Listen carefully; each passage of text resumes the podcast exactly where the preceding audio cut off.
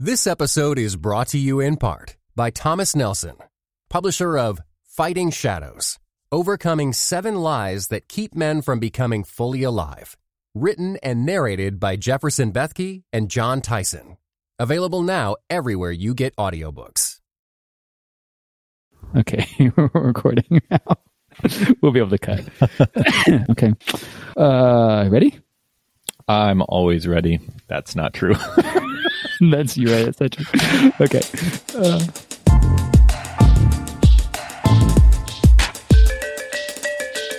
Will artificial intelligence start delivering all your Amazon orders? If 9 million drivers lose their jobs, what should we do about it? This is Device and Virtue.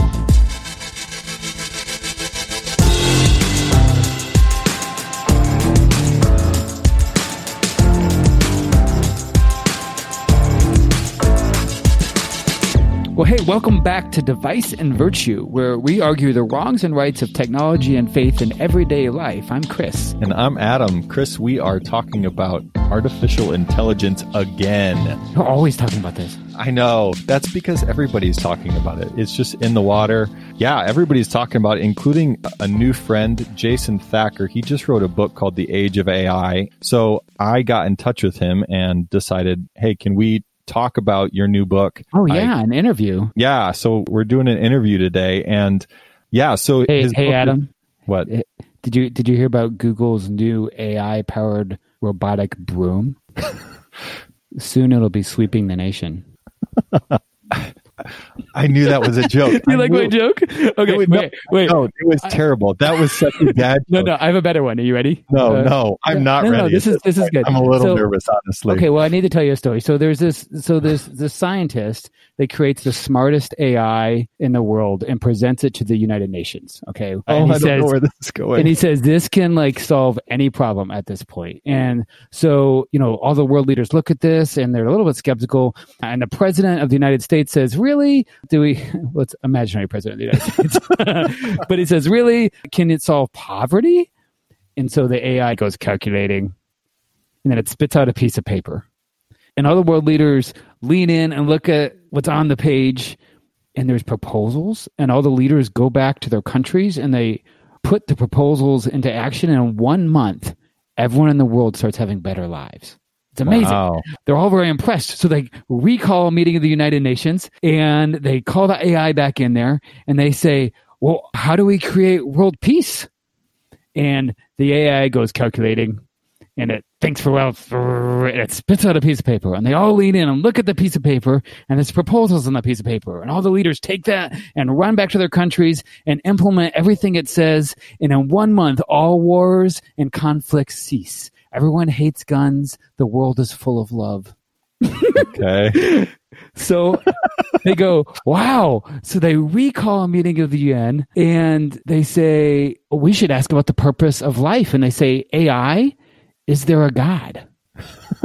and the AI says calculating, and it spits out a piece of paper, and it says insufficient resources, needs more computation.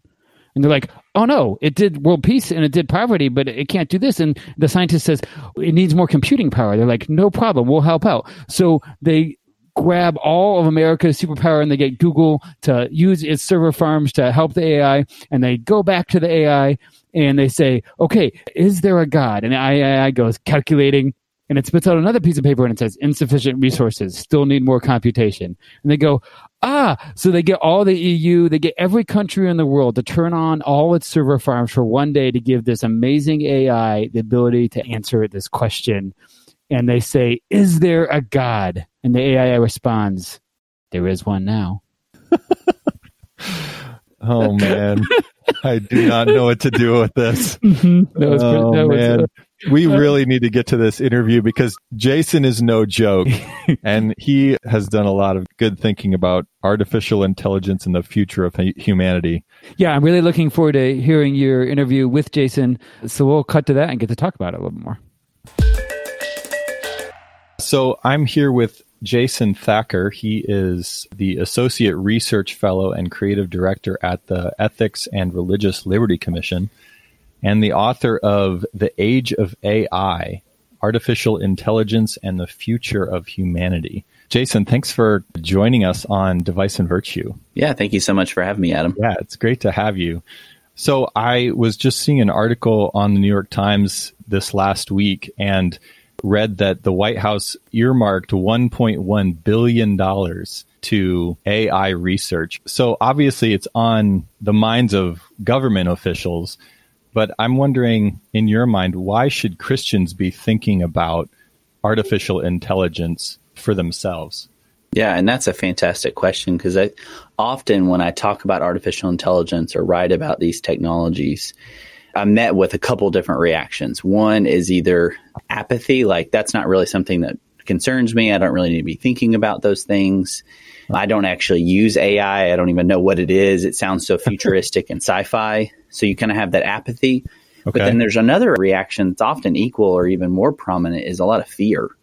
Yeah. Because you see headlines after headlines of killer robots or job stealing robots, or in 10 years, we're all going to be uh, living on the street because the robots have taken over. And so you have this like dystopian fear yeah. of technologies and what yeah. they're able to do. And the reason I believe that Christians should be thinking about these things is because our culture is already thinking about them. And it's right. not that we're responding to culture as much as that we want to be part of these conversations as they're happening. And so through my work, not only in the book, but also the other work that I do as a research fellow at the ERLC, is we hope to educate and equip the local church to be thinking proactively about these issues. Yeah, often great. the Christian church has been reactive to social issues and issues Absolutely. of the day and I think that for the first time in a long time, maybe even the last century or two, the church might be able to be proactively engaging an issue as the conversations are happening. So one, to be able to be part of the conversation and having that because reality is, is we are all using artificial intelligence every single day often every single moment of the day in some form or fashion because we have smart devices and smart watches and smart thermostats. Uh-huh sitting uh-huh. right next to me as my phone. and if I say the magic wake word, Siri uh-huh. will wake up and start talking to us. We already use it. There's a an incredible quote from Ray Kurzweil that I open the book with from his book, How to Create a Mind. Ray Kurzweil is a Googler. He's kind of a self proclaimed futurist. Yeah. Uh, right. Kind of futurist philosopher. And as he's talking about it, he says that if tomorrow all of the AI systems that we use decided to wake up which is kind of the sci-fi futuristic kind of thing. They decided to wake up and revolt against us.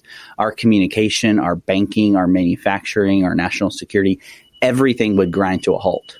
Hmm. Because we're already using these technologies. This isn't some super advanced kind of artificial intelligence. This is the baseline, what we're already using uh, much less kind of the progress that we're going. And so I feel like the Christian church, we need to be thinking about these things uh, because we do have the hope of the gospel. We know who Jesus is, we know who God is, and mm-hmm. how a Christian ethic or moral guidelines apply to a lot of the big questions that people are asking.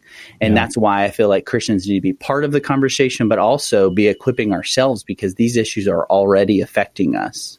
Yeah, I think about the apathy and the fear. And I think in both cases, it's sort of AI is this unknown thing. So either I I don't know about it, so I don't care, or I don't know about it, and it's kind of scary. So the way we sort of understand AI today is really through movies. We kind of have these. You kind of mentioned dystopian sort of understanding. So how do you think AI in reality is different from how it's portrayed or or how do you think it's similar to what we see in the movies? Yeah, and that's that's where I'm glad you said that about kind of these sci-fi movies and novels. That's where we get so much of yeah. our understanding of these emerging technologies like facial recognition and surveillance and all especially with artificial intelligence. I think it's kind of one it kind of it does show kind of where our fears are as a people the things yeah. that we dread the things that we look that we're looking forward to kind of yeah. is it a utopian or a dystopian future where is our hope being placed so there's kind of absolutely uh, exegeting our souls in many ways hmm. but then also there's a many ways kind of a fundamental misunderstanding of what ai is because we're assuming that ai is killer robots, fully autonomous, conscious beings that are going to enslave us or, uh-huh. you know, uh-huh. turn us into their pets. But all of those kind of often dystopian type futures are what's called artificial general intelligence or even super intelligence, which right, is not right. the form of mm-hmm. AI that we have. Right. And so I think there's a lot of hype and a lot of and I don't want to say mis, not fake news, but more misinformation about what's happening and kind of the state of things. Yeah. And so in my book and through my work, I really want to kind of cut through that and talk about what are the real issues.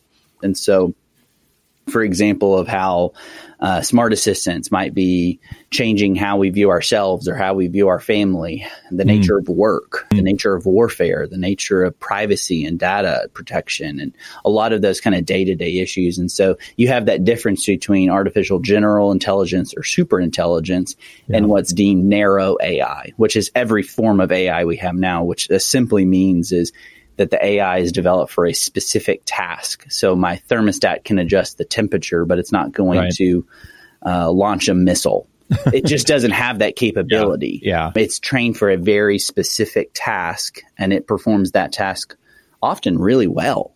Yeah. Um, like identifying photos in our photo library and saying, this is, you know, my wife or this is my son and yeah. having that kind of facial recognition AI. So it's, they're trained for very specific tasks. And when you take a lot of those systems and put them together, you can do some really cool stuff, some really God honoring things, I believe. Mm. But they can also be misused and abused in really nefarious purposes, uh, very sinful, prideful purposes, but also very dehumanizing ways. And so throughout the book, I talk about artificial intelligence in light of human dignity. Um, yeah. Because I do think that artificial intelligence is one of the most pressing and and will be more pressing as as we continue human dignity issues that we're going to face and it's not so much about humanizing our machines which we do for sure oh. but it's also this kind of dehumanizing ourselves and having a faulty understanding of who we are who God is, who we are, and how we understand how we've been made. And so yeah. that's what I do throughout the book, especially in the first two chapters, is kind of st- setting the foundation and the stage for having these conversations in light of uh, human dignity and wisdom. You use the framework of the image of God to sort of think about AI. And a lot of Christians might not think of those things as connected. So, can you explain sort of why you use the image of God as a framework for thinking about artificial intelligence.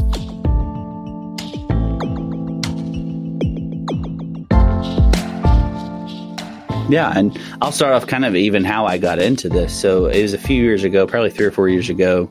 I was reading a number of books. I've always been interested in technology. I've grown up surrounded by technology. I worked for Apple for a number of years. And then going into my seminary studies, I started studying a lot of theology and ethics. And as I moved into my role at the ERLC here in Nashville, I was doing a lot of this reading from purely scientific kind of secular backgrounds, engaging these issues specifically around AI. There was a lot of questions about ethics in AI, what should be guiding how we use these tools, uh, what are the ethical bounds, and so all these kind of questions kind of piqued my interest. Yeah. And I noticed through a lot of these writings, there's a very uh, materialistic worldview that drives mm. so much of the conversation, and the materialistic worldview simply uh, means that there is nothing spiritual.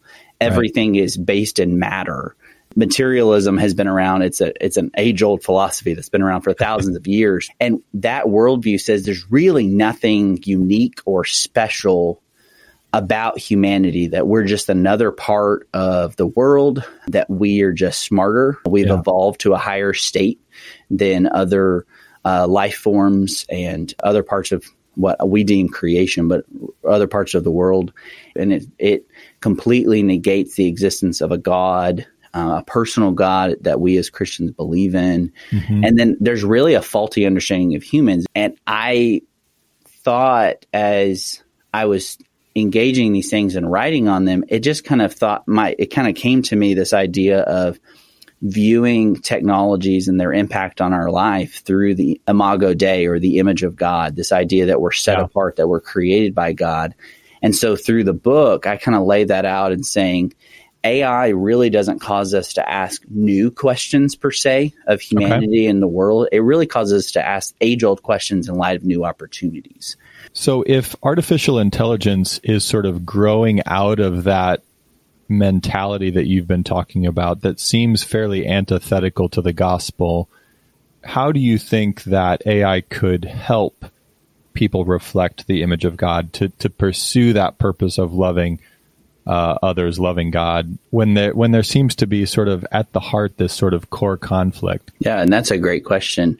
I love technology. I love thinking about how these tools are going to continue to evolve and grow and aid us.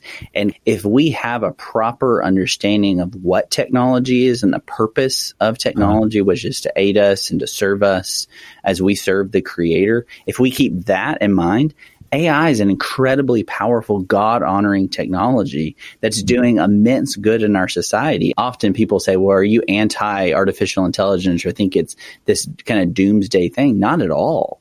Right. Because I know the ruler of the universe, and there's nothing that we're going to create that shocks or scares God or catches him off guard. Like he knows these things, and keeping that proper role of technology in our life, we can use these tools as uh, Jesus said in Matthew 22, to love God and to love our neighbor.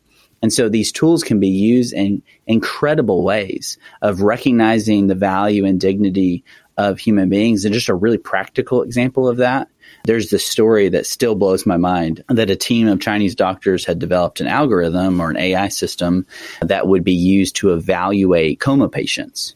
Okay. And if someone's in a coma, they kind of have a test, kind of, are they going to come out of this? And so they have mm-hmm. a number of factors. And so they do all these scans and these checks and grade people, uh, not in a dehumanizing way, but to tell the family, like, you know, there's, we have hope. We think that they're going to come out of this coma, or it seems that they're kind of, uh, brain dead or they're not going to be able to come out of this to help the family cope and to make the hard decisions on what to do.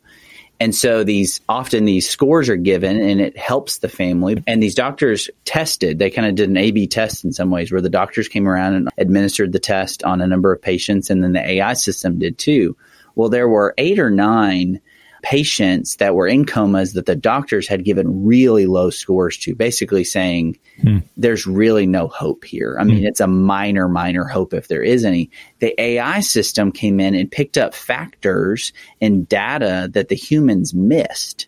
Okay. And said, based on these patterns and what it had learned so far, it gave a much higher score to these folks. And all eight or nine of those folks recovered within a year. Wow. And so you kind of see how artificial intelligence can aid us. I mean, we live in a fallen world. We live in a broken world. Things don't work the way they're supposed to. We don't honor God and love our neighbor as we're created to. Sin is kind of wreaked havoc on our lives. And it's also wreaked havoc on our minds and our understanding of the world. And so I think artificial intelligence can be used as a very powerful tool AI and all technology is a tool that God has given us to help love Him and to love our neighbor. Yeah, that's an interesting story. It's interesting to me, too, that you see it as sort of correcting a flaw that the doctors had in their own sort of accounting for the data. And yet, both the AI and the doctors, they're, they're both accounting for the human person using human mechanisms. I'm just trying to think this through a little bit in terms of how it rectifies an error that we're making and whether that is moving us more towards the image of God then, but it's still a product of our own humanness, our own reason. And that's why I think it's really important as we're talking about AI is that we continue to understand that AI is a tool uh, that God has given us to aid us and to, so it doesn't so much make us more human. We can't ontologically be more or less human. We are right. created in God's image. There's no ifs, ands, or buts about that. Even my 94 year old grandmother, who had really no ability to do much of anything at that point, was still the same image bearer that I am and that my three year old son is. And so that yeah. really, that status wasn't changing. But what it uh-huh. can do is it can help us, it can aid us, it can assist us. Like just the role that technology can play in helping us to better live out the image of God mm-hmm. and to often kind of account for sometimes our flaws. Now, that doesn't mean that AI is perfect. AI can be not only misused and abused, but it can be programmed or designed in such a way because it's programmed and designed by fallen humans. We often put in bias or we yeah. these systems don't work the way they were supposed to. But we need to make sure that we're keeping that into account. And a really just baseline kind of human example is in terms of warfare. Yeah. If you have an autonomous weapon system that identifies a target and pulls the trigger, part of what this it's called the OODA loop uh, which is this observing loop kind of is the human in the loop in the decision making process or is the human outside of right. it or is right. it on the loop okay. you have a lot of different distinctions that i talk about in the chapter on war and what we need to always keep in mind is that we are responsible we are god's image bearers and the people on the other side of the weapon, even our enemies, are also created in God's image. And so I mm do believe that we can use these tools uh, to pursue justice in a broken and fallen world uh, because our God is a just God. And applying that in modern day context is what does that mean to, in terms of drone warfare? What does that mean in terms of Israel's Harpy and Harop? Uh, nearly, if depends on how you define it, are fully autonomous weapon systems right now. This isn't right. something that's going to happen in 10 or 20 years. It's something Israel's already developed and selling. Yeah. Um, they're called loitering munitions. And basically, what that means is that they are assigned to an area. And if they identify a target, they can identify, engage, and neutralize that target on their own and report back what oh, they man. did. Now, that's oh, scary. It is, uh, yeah. To a lot of folks, and it should be. And the reason is because there's real human lives at stake. Right. Now, we'll have debates on ethical uses of autonomous weapon systems as we were developing our evangelical statement of principles as an organization on AI. A lot of that kind of came out of the infamous Google Project Maven debacle okay. where the, the company or the employees revolted against leadership at Google saying they didn't want to work and they didn't want to be in the business of war. Now they have every right to do that. But yeah. that also doesn't mean that we have the ability to step back and disengage from pursuing justice yeah. in a broken world.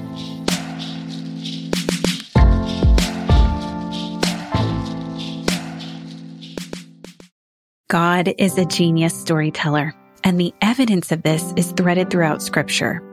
In Christianity Today's new show, Holy Curiosity with me, Kat Armstrong, we explore storied connections threaded throughout scripture from the Old Testament to the New. Our first mini series, Connecting Dinah and the Woman at the Well, welcomes experts like doctors Tim Mackie and Diane Langberg to give us insight and context into the physical location and meaning of these two stories. These stories will spark holy curiosity in your own faith because once you see these connections, you can't unsee them. God wastes no person, place, or thing. Listen and subscribe to Holy Curiosity with Kat Armstrong on your favorite podcast platform.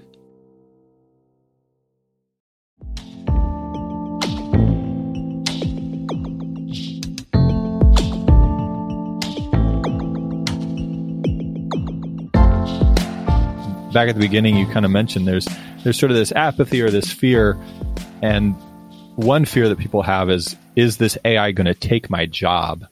And there's been a lot of prognosticators in the last two years or so that are predicting that this is going to happen. How should we be thinking about work in the context of AI as Christians? Yeah, that's one of the biggest questions that people have. I think that is a really big kind of felt need that people have in terms of AI and technology is the fundamental nature of work is often shifting and changing, or it feels like it's shifting and changing right underneath mm-hmm. our feet. Right. We already see this in yeah. factories. Yeah. Some of the Amazon factories that use drone or kind of robots uh, all the time where these robots are going from point A to point B to pick up product and move it back, or yeah. these really slim robots, which is kind of neat to think that they go underneath the product and lift up and then t- move the pallets and skids. And so you think of just a very popular but helpful example of self driving car technology. Right. It seems really futuristic. I think it'd be really cool. I would be really excited to have a self driving car. I know right. there are lots of ethical issues surrounding that. But when you just think if tomorrow we had mass deployment of self driving car technology, just in the trucking transportation business, which is about nine nine million jobs or so. Hmm. If that's nine million people who very well might be out of a job soon, So that's mass unemployment. like, right. even just from one deployment, much less if you then take that out of trucking and apply it to transportation, to deliveries, uh, to food services, just the sheer panic that it would ensue on society. Now, I don't believe that, and we're going to have this like flip of a switch, and we're going to have mass. Yeah, right. This is going to be kind of a slow ramp up, but it really shows that if you have that many people out of work immediately, just think of the secondary effects of not only do they not have jobs, but specifically with men, it's shown when men are without a job and unemployed that drug use, sexual abuse slash porn use and things like that uh-huh. escalate it could have a major, major effect on our communities. And so I think as we're talking about how technology will change work, we need to look historically. Not that it's going to give us all the answers, but the a lot of the fears that we have today are similar to what they had within the Industrial Revolution. And um, you have the famous Luddites, don't be a Luddite, which kind of rejected the weaving loom and saying, we don't want to use these tools. A lot of those same type of questions are being asked now. I don't claim to have all the answers, but I do claim to have the hope of the gospel and understanding of what work is. Work is not something that we have to do because we live in a broken world. Work mm-hmm. is something we're created to do because we're made in the image of God. We were given jobs to do before the fall the fall made our work harder. It didn't make us work. So mm, part of working is actually living out the image of God. If I take a vacation for more than a week or two, now most people can't take that long of a vacation, but if I yeah. take a week, I'm kind of itching to get back to work. We are mm. created to work and work is part of what it means to be created in the image of God. So we don't look forward to a jobless future in the sense of, oh, just think I could be leisure 24 seven like WALL-E, right, right, where you right. have all the people and the space, right. the space station being fed and watching TV and, and being entertained while the robots do all the jobs. That's not what we look forward to as Christians. That's not how we've been created. So having that paradigm and that framework of what is the nature of work and why we work, then going into some of the real tough questions about when we deploy these technologies, what's going to happen. I don't think we're going to have mass joblessness per se. What I do think is that it's going to have a massive impact on our society, and the church needs to be ready to encourage and equip to stand alongside those who do lose their jobs. Parts of our jobs will be automated. Yeah, not right. maybe our entire job. So you think of jobs that are straight eliminated with technology as like the elevator operator we right. don't have, you know, in my building, maybe in really fancy buildings, you have an elevator operator. We don't have one of those. I have a little yeah. button and I just push it and go. Yeah. We don't see like mass protests and riots on the streets of former elevator operators demanding to have a job. No, we, we're adaptable. That's what another part of being creating God's image is that we're adaptable and flexible. We're creative. We come up with new tech, new things. We're the things we're doing today didn't exist uh, 200 years ago. People didn't do podcasts. So like the whole idea is like we're creating this technology and often we're creating kind of future jobs and roles that never existed before. Mm-hmm. Yeah. And that's where I think that creative element helps us to look forward to the future of work rather than being fearful and uh, nervous about it.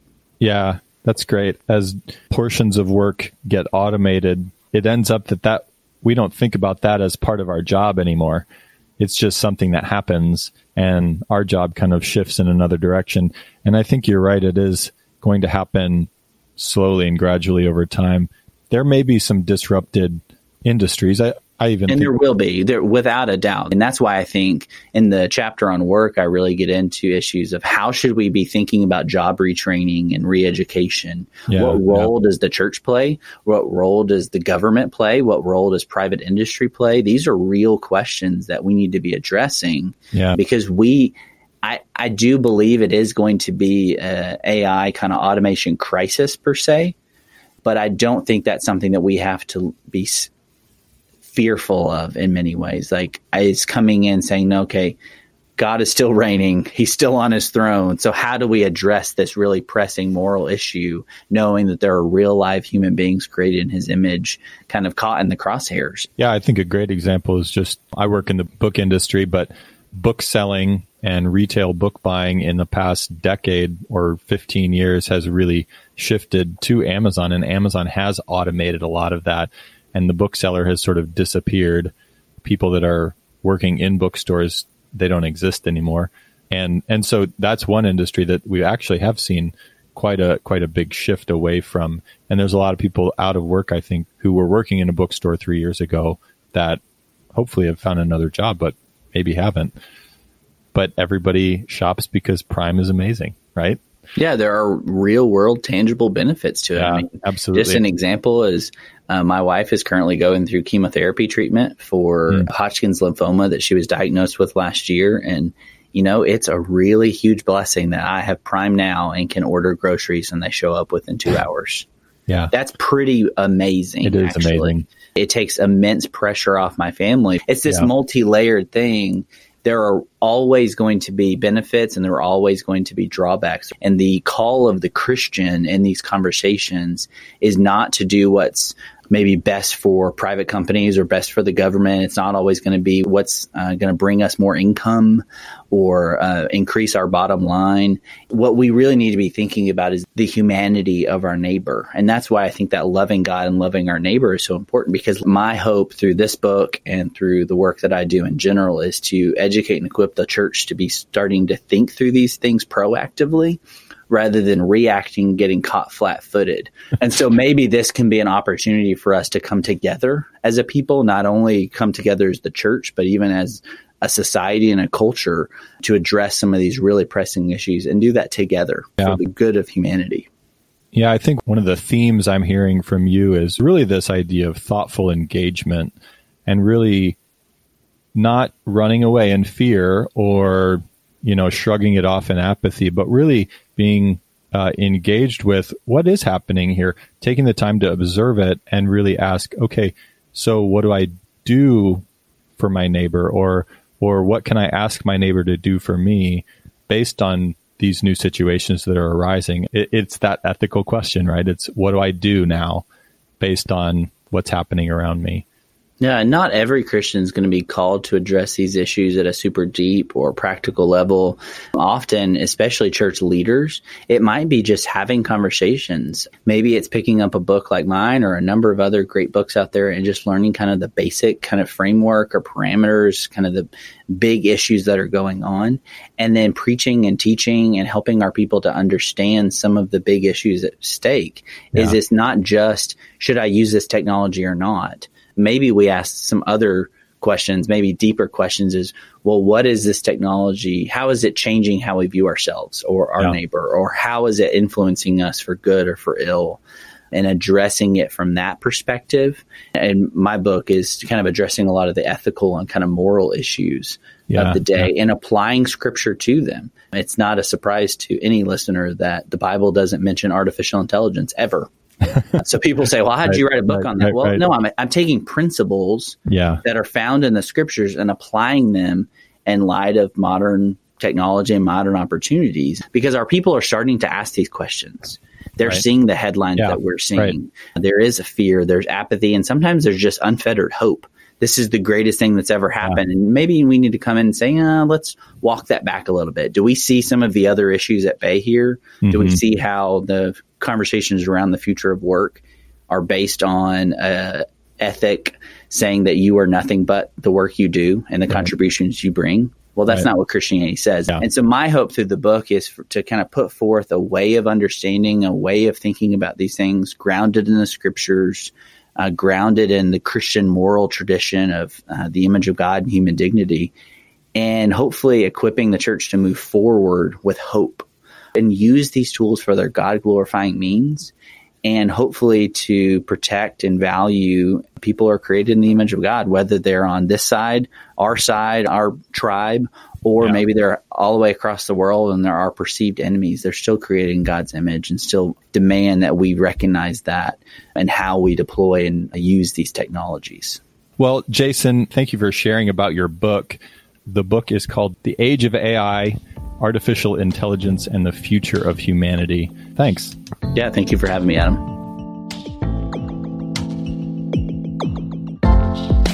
Wow, Adam, that is a good, interesting conversation with Jason Thacker. It really was. I really enjoyed chatting with him and hearing he spent a lot of time writing this book and, and thinking it through. So I mean, you guys I really enjoyed war, you're talking about jobs, you're talking about doctors, you're talking about if every truck driver in America turned into a self-driving truck, what would happen? yeah, for sure. Right. I had all sorts of reactions. Did you or he talk about like how the movies that we create sort of yeah. show our cultural fears? Yeah, yeah, yeah. I think we get a lot of what we believe about artificial intelligence from movies. And and it is. It's an expression of our fears and our hopes. Almost a reflection of the humans more than the than the yes, machine. exactly. It's a mirror. Who knew? So i was just thinking through this. I was trying to think I actually come with three sort of personal questions that uh-huh. that I was thinking, how could I react to this? Uh, maybe other people would think about it too, but here they are. Like my first one really was about that job thing with the whole drivers. right. You know, he was saying, "Hey, humans in the image of God, they're they're adaptable. You really can change a job, but that's also a hard." Yeah. thing, right? That's been in our yeah. politics nationally. But if if all of a sudden all the Ubers tomorrow do go self driving, and we have a lot of people that have been using that to make a living, yeah. In Chicago here, you know, there's Ubers everywhere and people are using it to make a living. That really yeah. has a human toll, an economic toll. Right. So we could think about that in policy and it's voting season and that things. But my question was how could my church love our neighbor in a world where AI might be taking their job?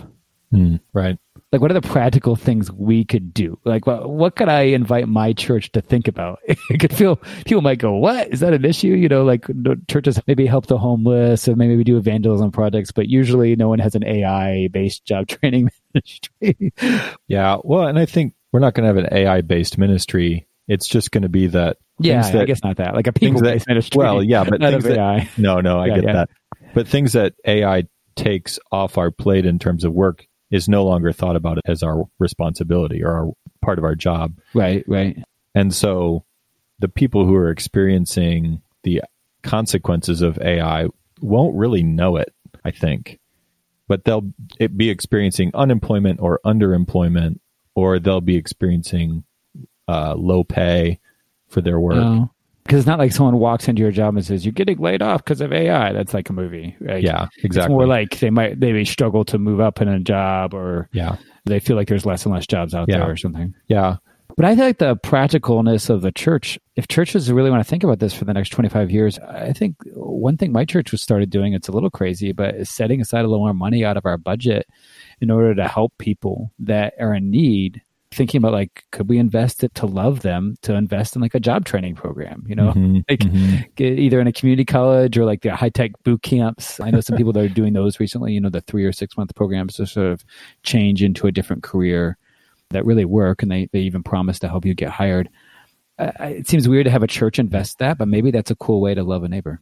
Yeah the job training is a really interesting approach. Part of me is skeptical about it because i think it is hard to transition from one industry to another. Yeah. But don't you think people are I don't know. I'm sort of with Jason on this. Like, I, I think people have core strengths that okay. they can apply to a lot of things. You know, our personalities. You know, I always ask to like people, are you sort of better at math or better at English? And everyone like responds to that question instantly because they know. You know, they're more the person that read or more the person that was good at math class.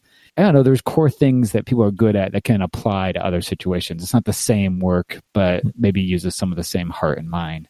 I, the other thing I was going to say about it is I hear a lot of people making arguments that AI is not actually going to take the manual labor jobs. It's going to take the white collar intellectual work jobs. I'm actually somewhat convinced by that argument more than thinking, I mean, we're not going to have AI installing a bathroom sink. Are you, are you worried they're coming for you, Adam? I mean, I think white collar workers should be more concerned than blue collar workers. Interesting. Honestly. Interesting. Ah, okay. Well, I'll talk about that more another time. Uh, yeah. I agree and disagree. You're right. Installing a sink is not going to, well, maybe. Uh, but the complicated blue collar jobs will still stay with people. But I think the creative jobs need to stay with humans as well. Mm. The second thing I thought of that just practical in my head is like I was man when he was talking about those automated we- weapon systems. Yeah, right. That can just kill someone and then sort of report back. This is what they did, and obviously it's like you know it's under a set of rules and it's programmed. Mm-hmm. But he sort of was making a moral judgment. He's like, as a Christian, do we really want, even if we think that other person is the enemy, do we really want a machine being able to just snuff out an image of God. Yeah. And this gets into all the questions of war and all this kind of stuff. I have my own view of this, but I tend to be really lean towards that idea that I think the Bible calls us to, you know, go the way of the cross, lay down our arms and and follow Jesus sort of and that's how I view that. But how would my vote change if I thought automated weapon systems don't actually respect the image of God? Yeah, I think he was right on saying we need to think about how we're morally responsible for AI weapon systems. And we do need to ask are they dehumanizing people? When I think of what AI is doing, it's trying to anticipate every scenario and make a decision about that scenario. And you just can't account for every wartime encounter and the decisions that have to be made there. But soldiers are having to make those when they come face to face with the enemy. And this sort of gets into the trolley problem. We've talked about this. Sure. You guys didn't talk about it, but it's a famous problem in artificial intelligence. Yeah. You have a train going on a track and say it's a self-driving train and suddenly there are people in front of the track and I can go left or right. And if it goes to the left it kills an old woman that's crossing the train. And if you go to the right it kills 10 people that are Yeah. trapped somehow on the train. Yeah. and which does the ai do? A human driver would have a struggle with that too. But th- when we have an ai doing that sort of one life versus nine lives. But then what if i tell you the old woman is your mother? You know it starts creating this complex problem. And i think we are rightly concerned when the ethical decisions start feel like they're being outsourced. Well, and where I go to is the programmers are programming these AI systems and the weapons to make decisions about various scenarios. They're the ones that are having a relationship with the victim. It's just mediated through that AI weapon system. And so those programmers have to be thinking about it, but they're also sponsored by perhaps a private company, perhaps a state government, and the the chain of moral responsibility kind of has to be articulated to some degree so that each individual along the way can make an informed decision for themselves. The third personal question that I thought of after I was listening to you guys talk was the medical stuff when you go to the doctor and an Yeah. artificial intelligence helps diagnose you. You know, that story of where AI is sort of doing better than human doctors in some cases, right? Like like for people in comas, you know, which was amazing. Like it was discovering that human doctors were saying some people in comas just they probably weren't going to wake up, whereas the AI was saying, Right. no, wait, uh, this person actually has a chance Hmm. that was an amazing story. The personal question I have, I'm just wrestling with it. It's, it's if I have to make a medical decision for my family, would I want to insist that AI is being used or not? And then how does that affect how I trust doctors or don't trust doctors, trust people that do their work? Which I honestly Yeah. have no answer for. It was just, ah, what do I do? And again, there's programmers involved that are pulling in those medical decisions and trying to account for every scenario that's involved. I don't know if you said it there. I know you've told me this before. You said a better name for artificial intelligence might be extended intelligence. Yes.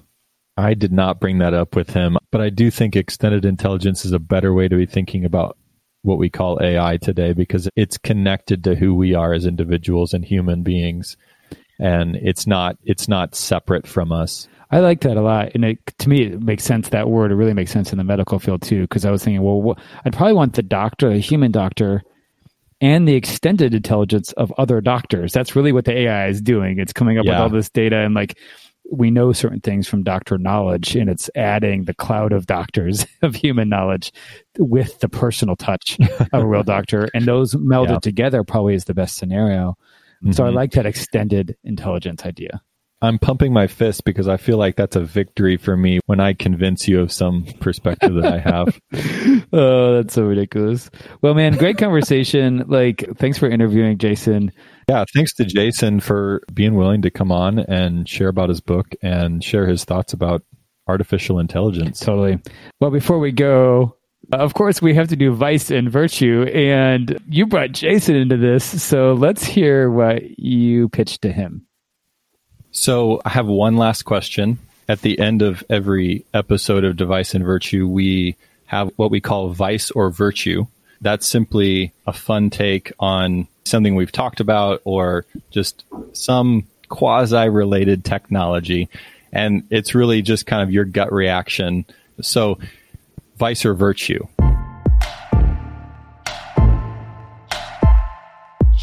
Elevators. I would say if you're defining virtue as a, a good thing, I do think the elevators are a very good technology because I've had f- three knee surgeries. No, four knee surgeries. And I'm only word. 30, I'm 30 something. I always forget. My wife laughs I can't remember how old I am. But I've had four knee surgeries and I'm fairly young. And so not having to go up, you know, 10 flights of stairs to get to my office is kind of nice. No uh, kidding. Now, granted, there are bad things that maybe come along with that, but by and large, I think they're very good uses of technology.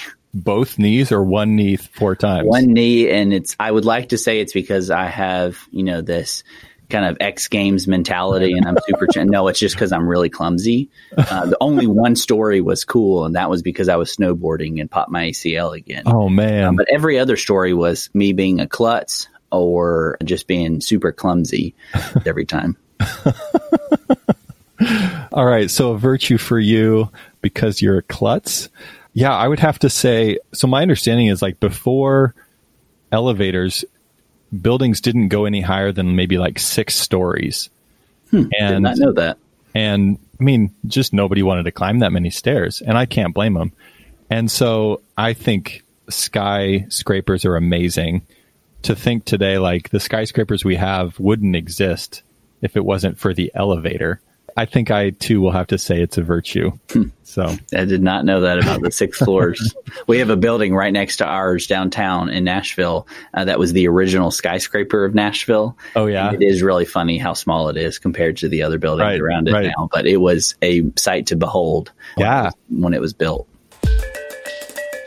Okay, so that's what Jason said, and that's what I said, and now Chris, it's down to you. What do you think? Elevators. yeah. uh, dude, my favorite elevators are in downtown Chicago. And if you haven't really lived in a huge city, and actually, sorry, Jason, bigger than Nashville. You, oh, my word. hater. Uh, He's such a hater. And I have met before. Hopefully, you'll be fine with it.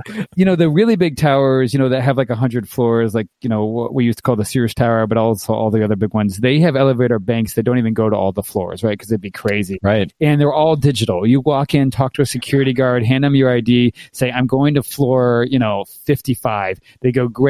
And they press a button and an elevator lights up. The computer just lights up and says, this elevator is going to floor 55. There's just a screen. There's no buttons.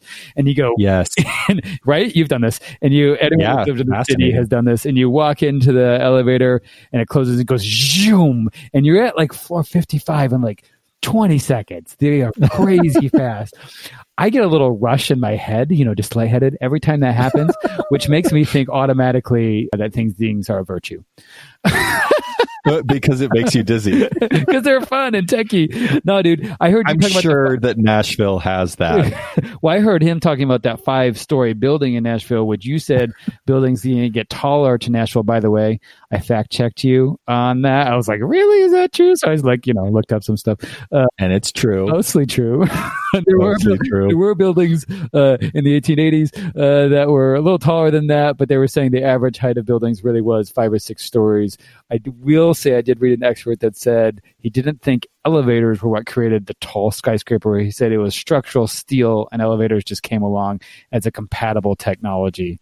So, mm, they definitely facilitated each other. so you can work that out in uh, in our, your own thing later. Cool, man. How many floors is the Leaning Tower of Pisa? Do you know? we should That's what I want to know. Someone look that up for us. And Someone look that up and let us and, know. And, let us know. We are on Twitter. We're on Facebook. Yeah, at Device Virtue. Find us there. We'd love to talk to you. I'll see you later, buddy.